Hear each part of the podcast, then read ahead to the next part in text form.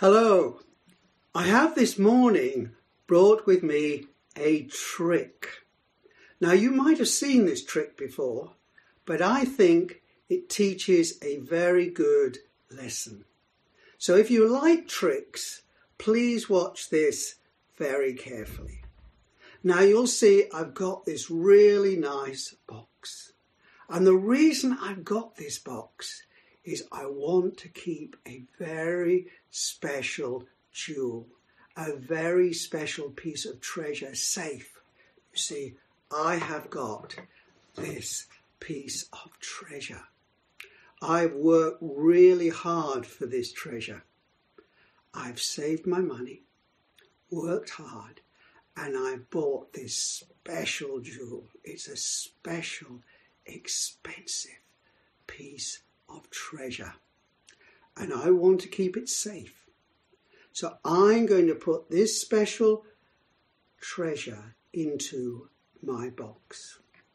So I'm going to open the lid of the box and you watch carefully because I am just going to put this treasure into my box.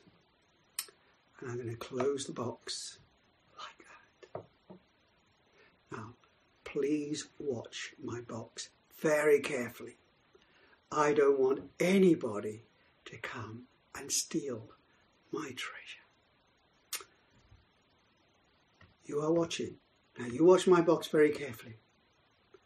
And time passes and I think about other things. But then I remember my treasure.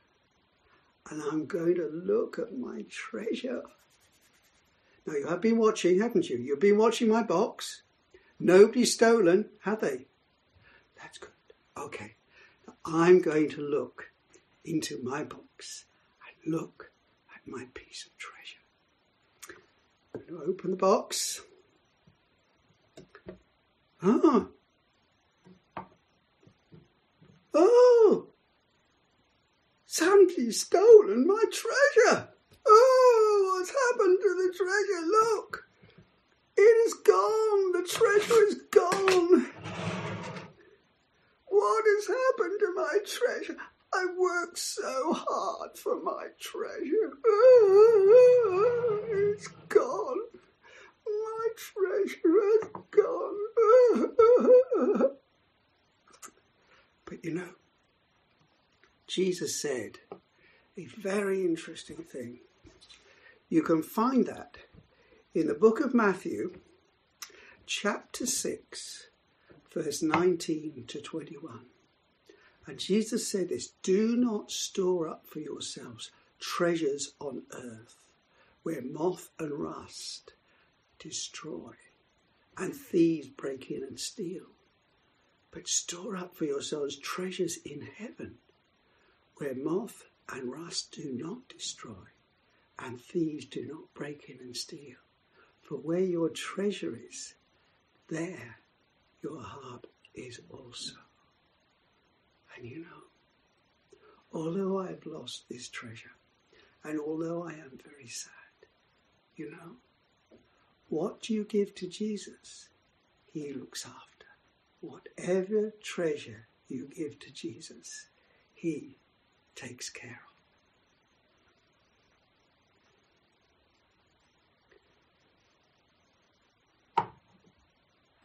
And so I lost the treasure in the box. But I didn't lose all my treasure.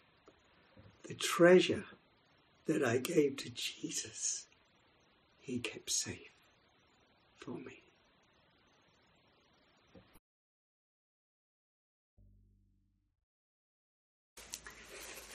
Hello, it's uh, really good to be with you uh, this morning. Uh, a few months ago, uh, I noticed that Helen had uh, bought a book and she'd put it on the side, and the title caught my attention. And the title was this If I Could Tell You Just One Thing. If I Could Tell You Just One Thing. And it was filled with uh, what people uh, would like to say. And it really got me thinking if I could tell you just one thing, what would it be? And having thought about it, I'd like to say this.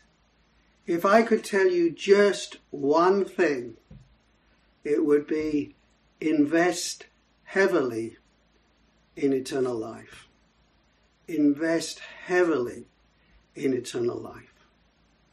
I remember as a young boy, maybe 16 or 17, uh, I probably got some money from working on the farm, birthday presents, and I had a little bit of money, and a friend of the family suggested I put it into unit trusts. Well, I did. I thought it was a great idea, earn some money. But unfortunately, the unit trusts started to lose money, and in fact, in the end, some of them were worthless. And Jesus said this Do not store up for yourselves treasures on earth, where moth and rust destroy but store up for yourselves treasures in heaven, where moth and rust do not destroy, and thieves do not break in and steal. For where your treasure is, there your heart will also be. So he is encouraging us to really store up our treasures in heaven, to invest in heaven. And the Bible says heaven is an incredible place. It, it paints the picture of this amazing city with sparkling jewels and a golden street, a place that is precious, a place that is valuable.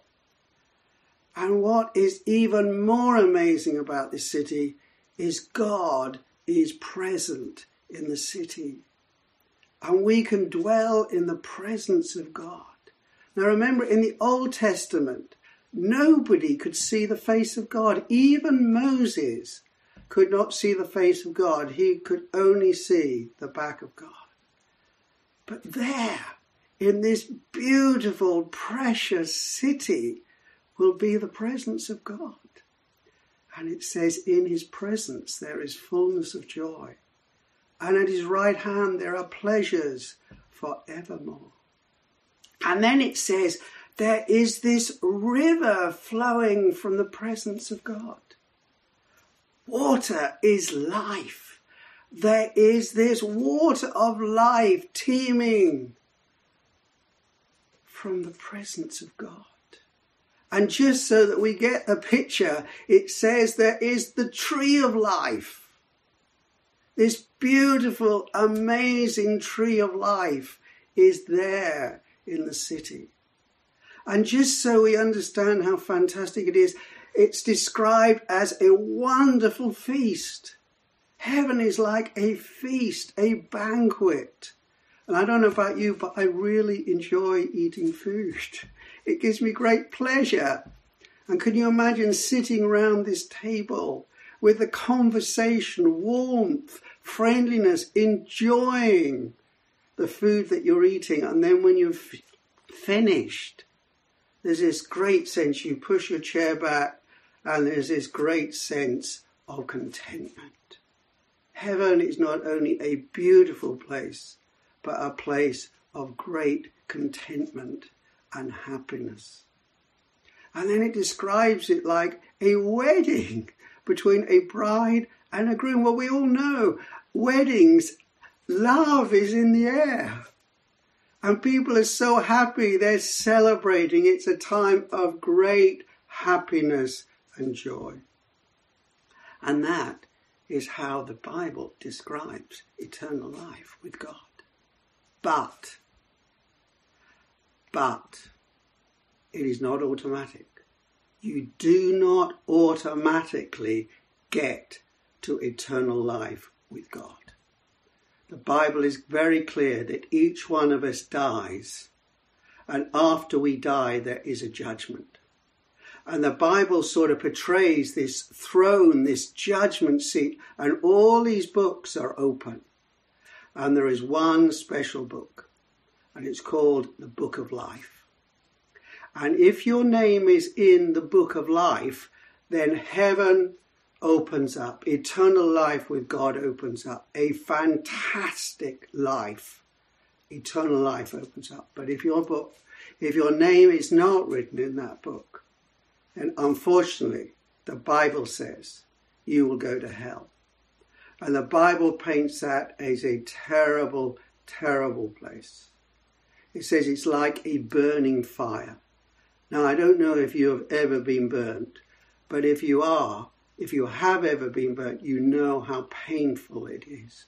Hell is a place of great pain, great torment, a place of real suffering. It says it's like outer darkness, emptiness, loneliness. It is a terrible place. How can I be sure that my name is written in that book of life? Jesus said this. He says, I am the bread of life. I am the light of the world. I am the resurrection and the life. I am the door. I am the way. I am the truth. I am the life. No one can come to the Father except through me. It is through really knowing Jesus, believing in Him, following Him, really wanting to be with Jesus. And if you want to be with Jesus and you follow Him and you seek to know Him, then your name will be in that book of life. And eternity with God will open up this place of magnificent joy and happiness.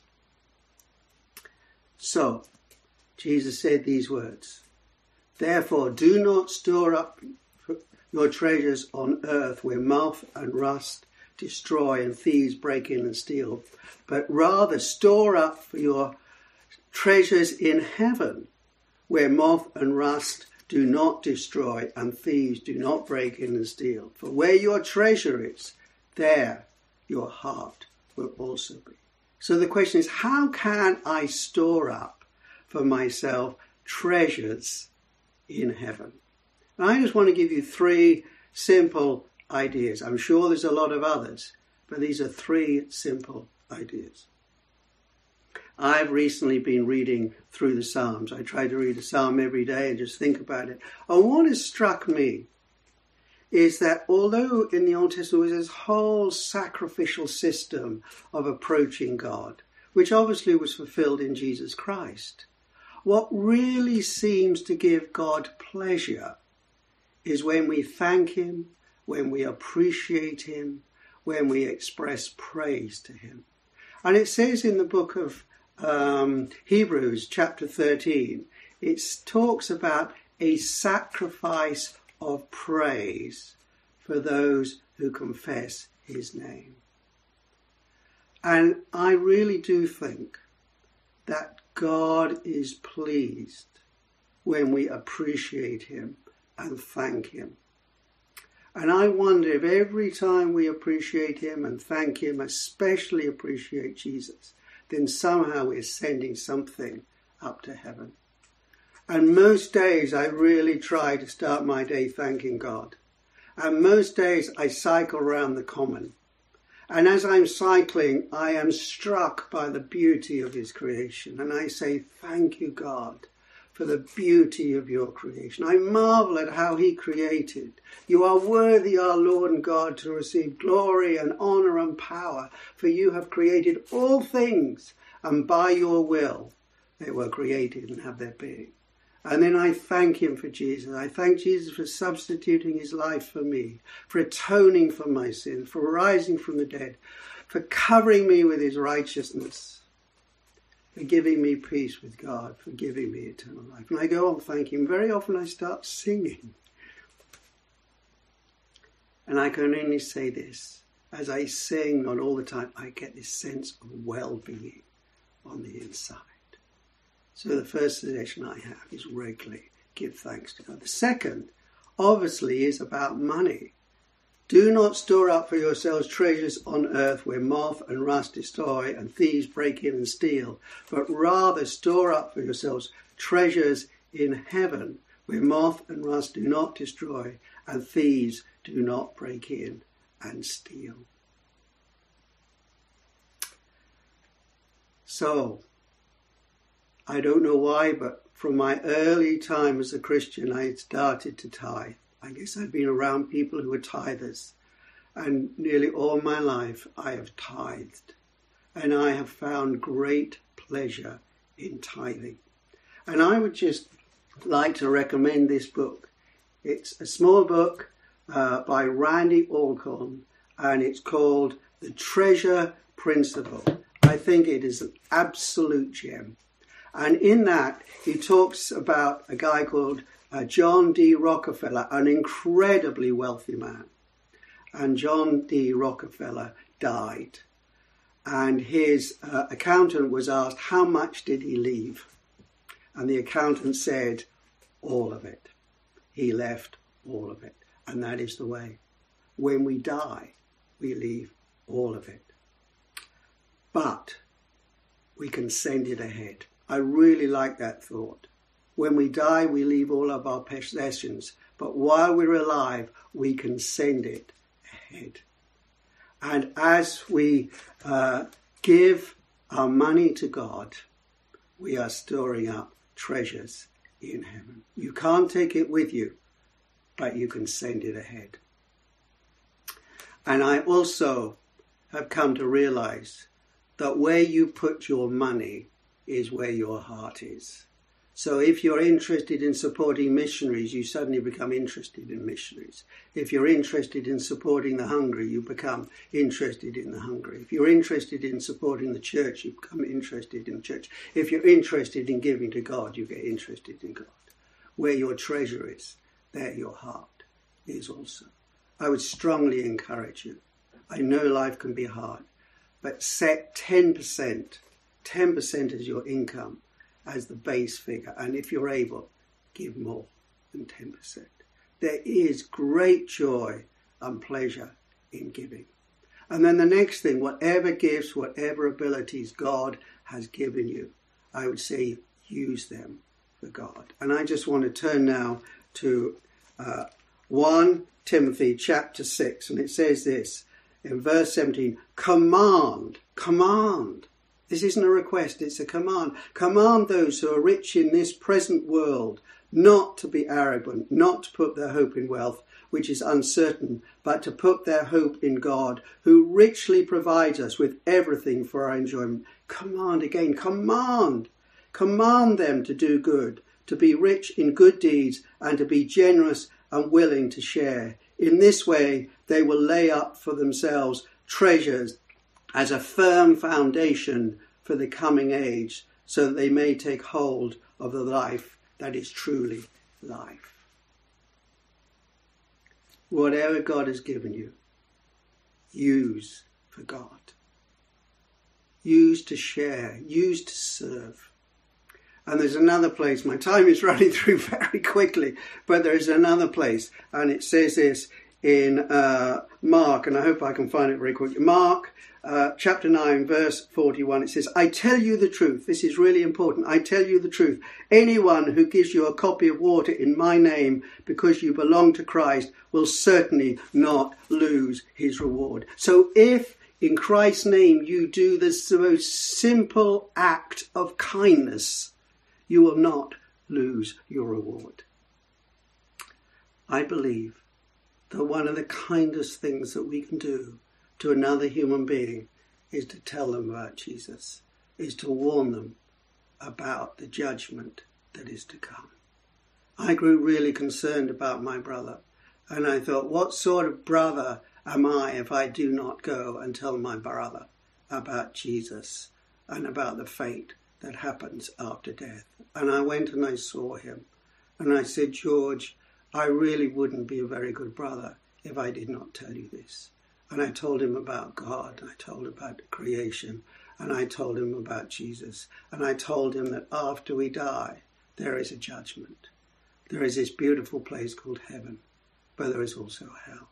And I said, George, I don't want you to go to hell. And then I gave him a Bible and I'd marked it. And I said, This is for you. And he said, I've already got a Bible in this. I said, I know, but this is a present to you. This is the best gift I can give you. I said, Read Matthew, Mark, Luke, and John. And I said, Make your own mind up. Is it the truth? I said, If it's the truth, I said, Learn to really know Jesus and to follow him. I tried to say today, if I could tell you one thing it would be invest heavily in eternity. Make sure that you are going to be in heaven with God. I write these things to you who believe in the name of the Son of God so that you may know that you have eternal life. How can I invest in heaven? I believe as you sing, as you sing and you express your thanks and appreciation to the Father and to the Son as you give your money away to God and to His service, and as you use your gifts and your abilities to serve God and serve others, so you'll be storing up treasures in heaven.